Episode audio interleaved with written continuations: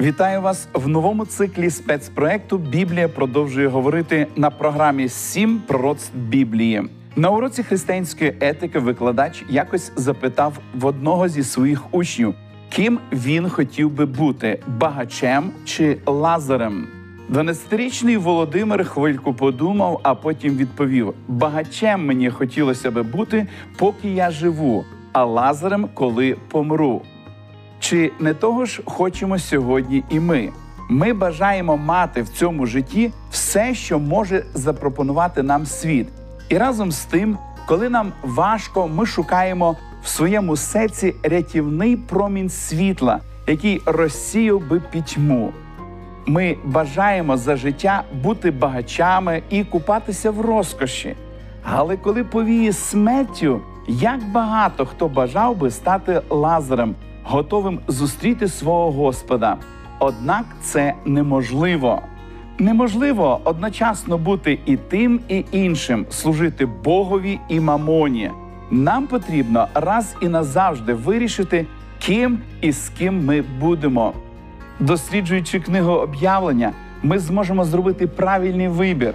З 12 розділу цієї книги розпочинається друга частина пророцтва.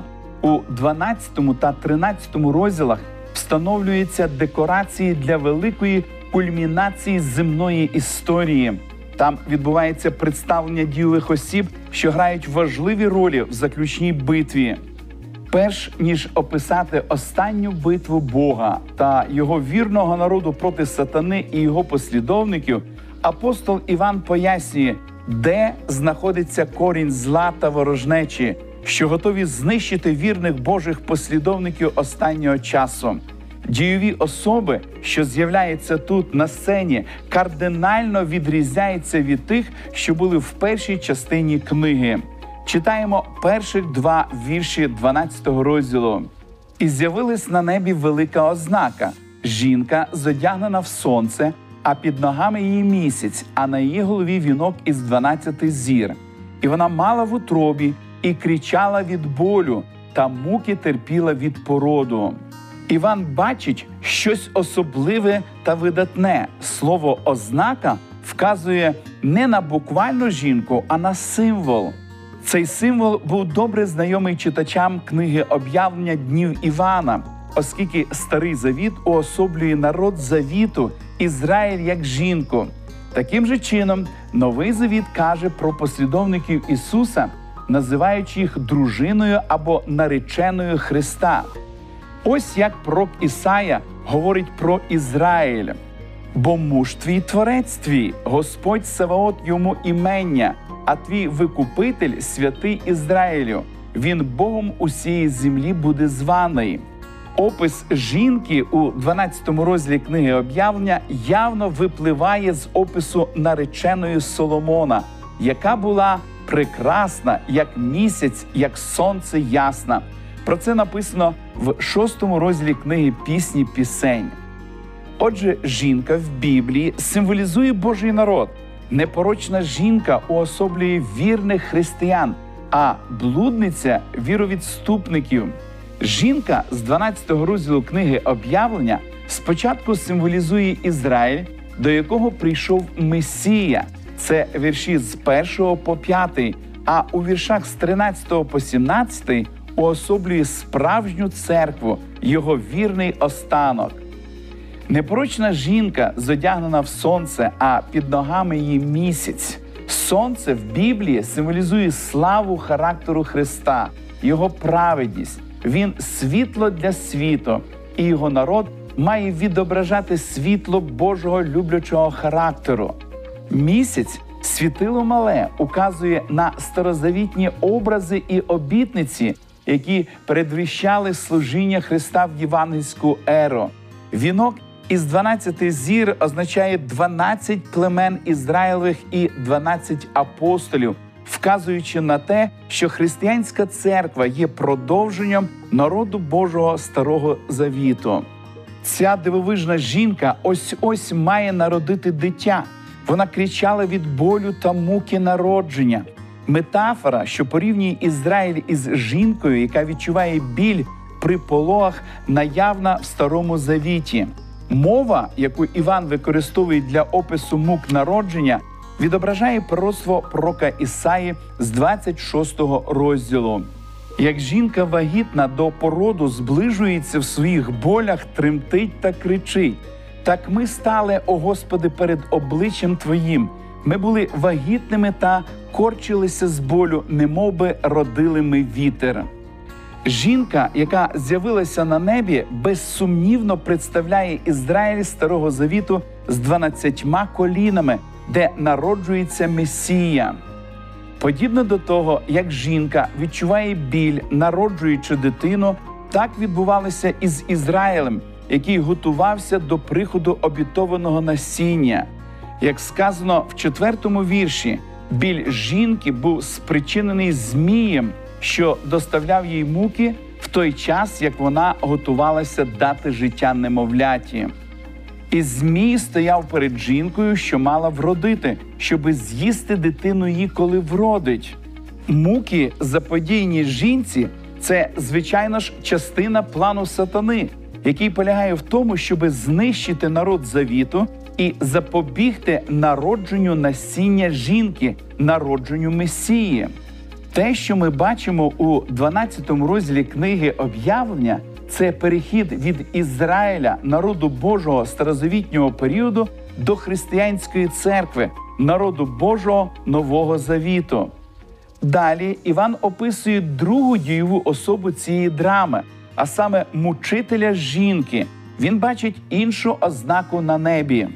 Ось Змій, червоноогняний, великий, що мав сім голів та десять рогів, а на його головах сім вінців.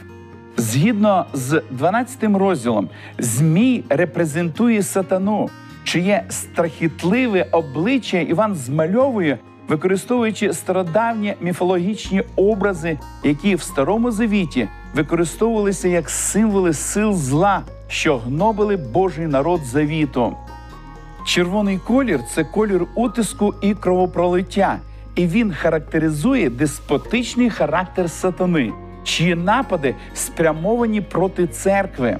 Про Змія сказано, що він має сім голів і десять рогів, і на головах сім вінців. Із 17-го розділу книги об'явлення розуміємо, що сім голів Змія представляють царства, через які діяв сатана, щоби гнобити народ Божий протягом століть з метою перешкодити приходу насіння жінки. Ріг це символ політичних сил. Десять рогів це десять рогів четвертого звіра з книги Даниїла. Вони символізують царство, що з'являється після розпаду Римської імперії на 10 частин. Сім діадем на головах Змія означають фальшиве зазіхання сатани на володіння повнотою влади і сили на противагу істинному царю царів і пану панів, у якого багато вінців. Змій насамперед символізує сатану, що стояв за владою язичницького Риму і прагнув знищити Христа, а потім його послідовників. Десять рогів Змія вказують на те, що робота сатани проти церкви триватиме принаймні впродовж певного періоду після розпаду Римської імперії. У четвертому вірші написано: його хвіст змів третину зір із неба та й кинув додолу. Зірки в об'явленні символізують ангелів в прямому і переносному значенні. Крім того, 12-й розділ чітко стверджує, що ці небесні зорі, яких Змій захопив своїм хвостом, це впалі ангели, які приєдналися до сатани в його повстанні проти Бога. У 9-му вірші написано: і скинений був Змій, великий вуж стародавній, що зветься диявол і сатана, що зводить усесвіт, і скинений був він додолу, а з ним і його ангели були скинені. Іван тут представляє сатану в якості підбурювача. Далі Іван бачить, що Змій стояв перед жінкою, яка мала вродити, щоби з'їсти дитину її, коли вродить. Це стояння Змія перед жінкою свідчить про сильну ворожість Змія до жінки і її насіння. Тут представлена спроба сатани знищити Христа з моменту його народження, що тривала до кінця служіння Ісуса. Зрештою, немовля народжується. Іван не залишає своїм читачам ніяких сумнівів в тому, що це ніхто інший, як обітований Месія Ісус Христос. Нічого не розповідаючи про життя Ісуса, про Його смерть, Іван описує, як Христос був взятий до Бога до престолу Його, де розпочалося Його правління в небесних дворах. І дитина її була взята до Бога і до престолу Його. Відсутність опису земного життя можна пояснити тим, що через усю книгу проходить зацікавленість Івана не до людської природи Ісуса, а до Христа, який вознісся і може надати допомогу своєму народу в час потреби. Саме після його Вознесіння церква зіткнулася з вибухом сатанинської люті і стала об'єктом жорстоких нападів сатани. В шостому вірші написано: а жінка втекла на пустиню, де вона мала місце від Бога для неї вготоване, щоби там годувати її 1260 день. Пустиня це приготоване для жінки місце від Бога. Ця сцена схожа на втечу ізраїльтян від фараона та єгиптян в пустиню, де Бог піклувався про них і давав їм їжу, манну для їхнього прожитку. Ґрунтуючись на моделі досвіду Ізраїлю в пустелі, Іван показує, що народ Божий відчуває його турботу і духовно живиться від Бога під час труднощів і суворого гоніння, яке спіткало їх. Божа турбота про жінку, що знаходиться в пустелі, явно описана з метою запевнити християн в тому, що якими б важкими не були випробування, які їм доведеться пережити, він не залишить, а підтримає їх. Як ми вже знаємо, в біблійному пророцтві один день дорівнює одному рокові, період 1260 років. Це період, коли жінка перебувала в пустелі, вказує на гоніння Божого народу з боку влади зла. З іншого боку, народ Божий, хоча і вигнаний в пустелю, одягнений у волосаницю, гонимий і переслідуваний, але знаходиться під захистом Бога і несе своє вірне свідчення про Христа і Євангелію. Історичний період, що відповідає цьому опису, охоплює з 538 по 1798 рік. Увесь цей час Римська католицька церква на правах церковно-державної влади домінувала в західному світі до 1798 року, коли генерал Наполеона Бертьє поклав край її деспотизму. У сьомому вірші змальована нова сцена, де місце дій переноситься із землі на небо. І сталася на небі війна. Михаїл та його ангели вчинили зо Змієм війну, і Змій воював та його ангели. Іван тепер повідомляє нам, що велика ворожнеча між Змієм і жінкою це частина більшої драми, космічної за своїм масштабом. Учасники цієї війни з одного боку є Михаїл та його ангели, а з іншого Змій і його ангели. Ця війна відбувається після того, як народжена дитина вознеслася із землі. Контекст вказує, що Михаїл, вождь воїнства небесного, це сам Христос, тоді як Змій це сатана, противник Христа. Ангели, що приєдналися до сатани в повстанні проти Бога, були скинуті з ним на землю. Це вказує на те, що в ході цього повстання сатана здобув велике число союзників. Битву, яку вони ведуть, слід розуміти не як фізично, а швидше як словесно. Сказано, що і Христос, і Сатана залучені до боротьби за відданість небесних істот. Однак, як далі повідомляє текст, Сатана не встояв. У нього не було достатньо сили, щоб протистояти Христу. Таким чином, він і його союзники втратили своє місце на небі і вільний доступ туди. Іван бажає закарбувати в розумі читачів той факт, що сатана могутній ангел і його бісовські сили не встояли, не змогли перемогти у війні проти Христа і його вірних послідовників. Далі апостол Іван пропонує три ознаки для ототожнення Змія. По-перше, він давній Змій. Це вказівка на те, як через Змія сатана спокусив Адама і Єву, принісши таким чином гріх на землю. По-друге, його називають дияволом і сатаною, що означає відповідно наклепник і противник, ворог Бога і його народу. Зрештою, Змій ототожнюється з тим, хто зводить Всесвіт. Його зваба почалася в Едемському саду. Відтоді він для своїх цілей використовує всі засоби, щоб ввести людей в оману і збити їх зі шляху. Зазнавши поразки, сатана був скинутий на землю разом зі своїми ангелами, які приєдналися до нього у повстанні проти Бога. Коли відбулося це скинення сатани, це скинення сатани з неба передбачає його відлучення від небесної ради.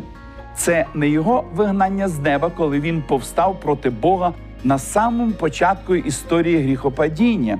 У проміжку між цією подією і смертю Христа на Христі сатана безсумнівно все ще мав доступ в небесні двори. У книзі Йова говориться, що він приходив на збори синів Божих перед Господом. Але таке становище змінилося після смерті Ісуса на Христі, де поразка сатани була гарантованою.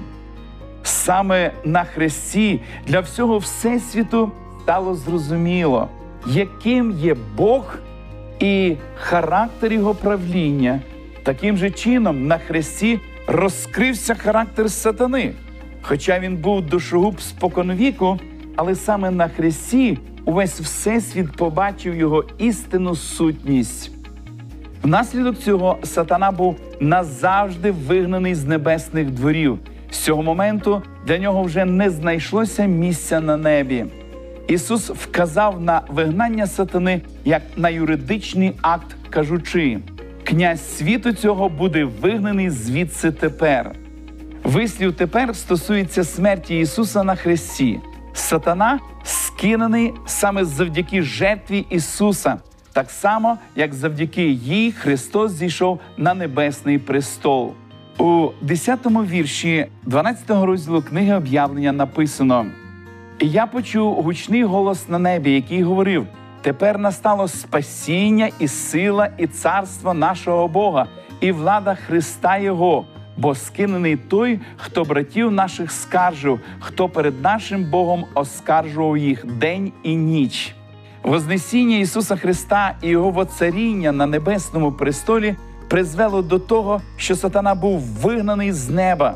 Хрест це поворотний пункт в історії людства, що має космічне значення і цінність, коли Боже правління заміняє узурпацію влади сатаною, і влада переходить до Христа. Замість того, щоб нанести поразку послідовникам Христа, звинувачуючи їх перед Богом день і ніч, сатана сам зазнає її. Його звинувачення обертається проти нього. Послідовники Христа перемогли його кров'ю агнця та словом свого засвідчення. Тут міститься секрет переможного життя послідовників Христа. Їхня перемога над сатаною відбулася завдяки тому, що Христос здійснив на Христі. Кров Христа приносить перемогу. Тієї миті, як небеса радіють, оскільки сатана скинутий на адресу жителів землі, сказано: гори землі та морю, до вас, бо диявол зійшов, маючи лютість велику, знаючи, що короткий час має. Перемога Христа над сатаною є лише частковою. Він зазнав поразки на небі, але все ще царює на землі. Земля і море, взяті разом, представляють всю землю. Це передбачає універсальність і всесвітній характер діяльності сатани. Це стає особливо важливим у світлі того, що в 13 розділі саме з моря і з землі виходять два союзники сатани, підбурюючи всю землю повстати проти Бога. Це горе землі особливо відчутне, бо сатана має лютість велику, знаючи, що йому залишається короткий час. Перша причина його люті в тому, що він скинений з небес. Друга управління землею перейшло до Христа, означаючи початок Христового вічного царства. Сатана, без сумніву, є переможеним ворогом. У нього не вистачило сили перемогти, воюючи з Христом у небесних оселях. Більше того, він не тільки зазнав поразки на небі, але і зазнає поразки від послідовників Христа. Він сповнений великої люті і гніву. Тепер вся його увага зосереджена на землі. Сатана сповнений люті, оскільки знає, що програв війну. Хрест став твердою гарантією його поразки. Тепер всю свою лють він виливає на вірних послідовників Христа, оскільки не зумів перемогти його. Ми читаємо про це в 13 та 14 віршах книги об'явлення 12 розділу. А коли Змій побачив, що додолу він скинений, то став переслідувати жінку, що вродила хлоп'я, і жінці дані були дві крилі великого орла, щоб від Змія летіла в пустиню до місця свого, де будуть її годувати час і часи, і півчасу. Перші слова 13-го віршу пояснюють, чому сатана сповнений великою злобою проти церкви. Головна причина його ненависті скинення з неба. Не дивно, що він, зазнавши поразки від Христа, сповнився великою ненавистю до послідовників Ісуса на землі. Далі текст говорить, що жінці дано дві крилі великого орла, щоб летіла в пустиню. Вказівка на крили орла нагадує старозавітні тексти, що розповідають про те, коли фараон наздоганяв народ ізраїльський, що вийшов з Єгипту, Бог ніс їх на орлинних крилах і приніс їх до себе. Те, що Бог зробив для Ізраїлю в пустелі під час виходу з Єгипту, він робить для жінки, яка представляє церкву, оберігаючи і підтримуючи її, щоб вона могла залишитися вірною. У 15 та 16 віршах описана подальша дія сатани. І пустив Змій за жінкою з уст своїх воду, як річку, щоб річка схопила її. Та жінці земля помогла, і розкрила земля свої уста, та й випала річку, яку Змій був пустив із своїх уст. Вода, що вийшла із уст Змія, символічною мовою представляє дві стратегії сатани: переслідування за допомогою сили і обман з псевдовченням для заподіяння шкоди народу Божого під час символічних трьох з половиною років перебування церкви в пустелі. Це 1260 років. У тексті сказано, що земля помогла жінці і розкрила свої уста та й випила річку. Цей образ взятий з досвіду Ізраїля в пустелі, коли земля відкрила свої уста і поглинула Корея, Датана і Авірона, оскільки вони повстали проти авторитету Мойсея та його керівництва. Так само, як Бог у минулому захищав свій народ від переслідування фараона, а Мойсея від зловмисного бунту Корея і його спільників, подібним чином він дає захист своїй церкві від переслідування і помилкового звабливого вчення. Сатана дуже засмучений тим, що він завжди терпить поразку, прагнучи погубити Христа. Не дивно, що він розлютився на жінку. Одна з причин його люті в тому, що Бог захищав жінку, що особлює церкву. Саме через церкву царство Христа проявляло і продовжує проявляти себе. Сатана не зміг пошкодити її. У 17-му вірші написано. І Змій розлютувався на жінку і пішов воювати з останком насіння її, що вони бережуть Божі заповіді та мають свідоцтво Ісусове.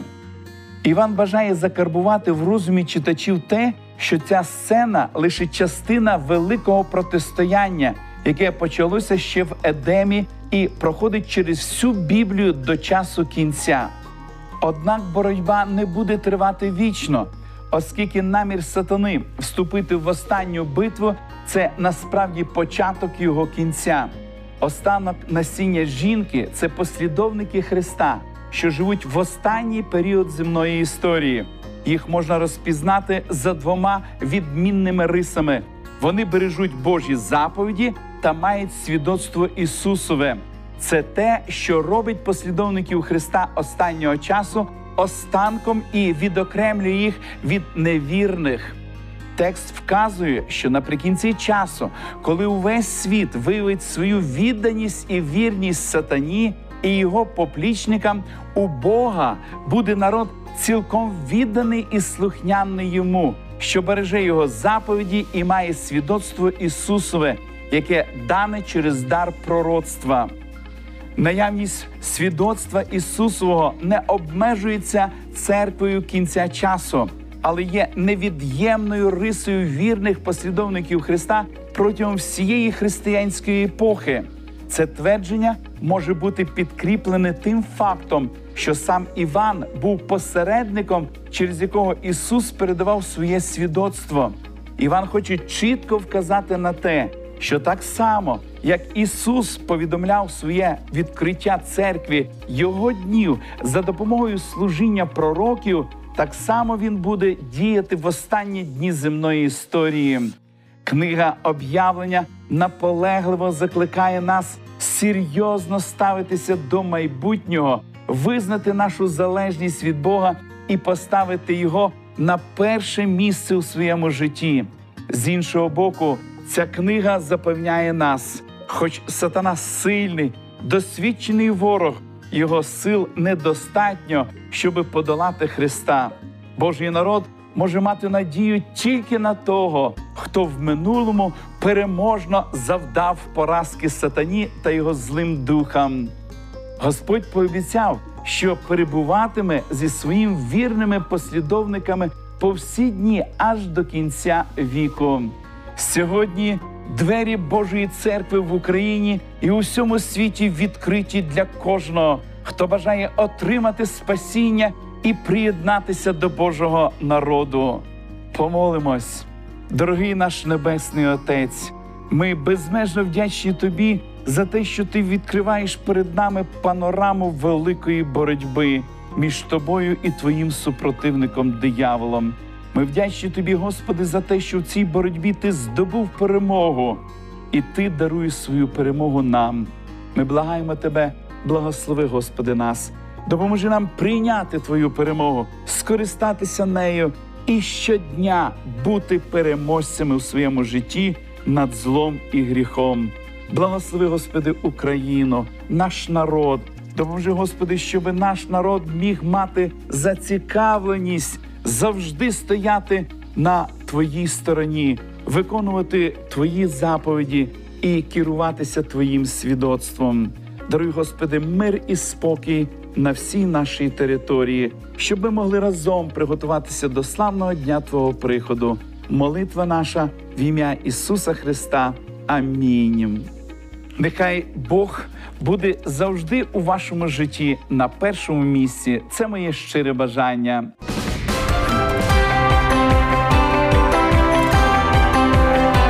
Лише світло, лише добро, лише надія. Радіо голос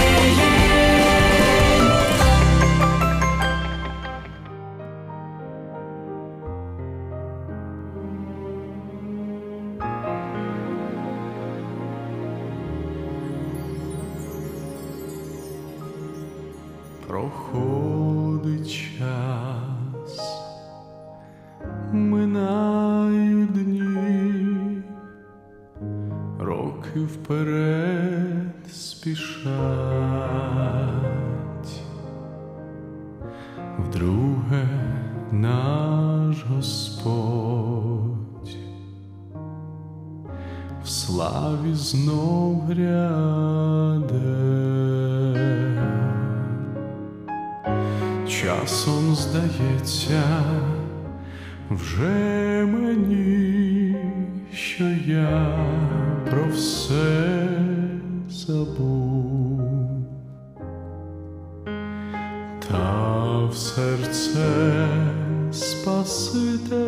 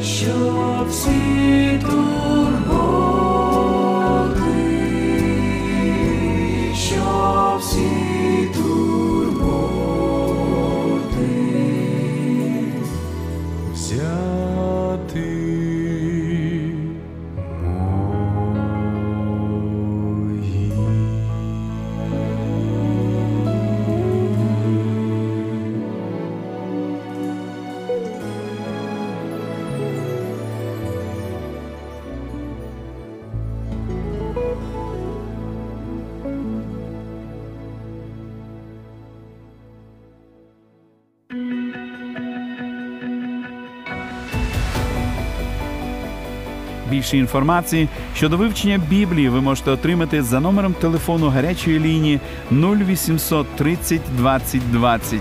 А я прощаюсь з вами до наступної зустрічі.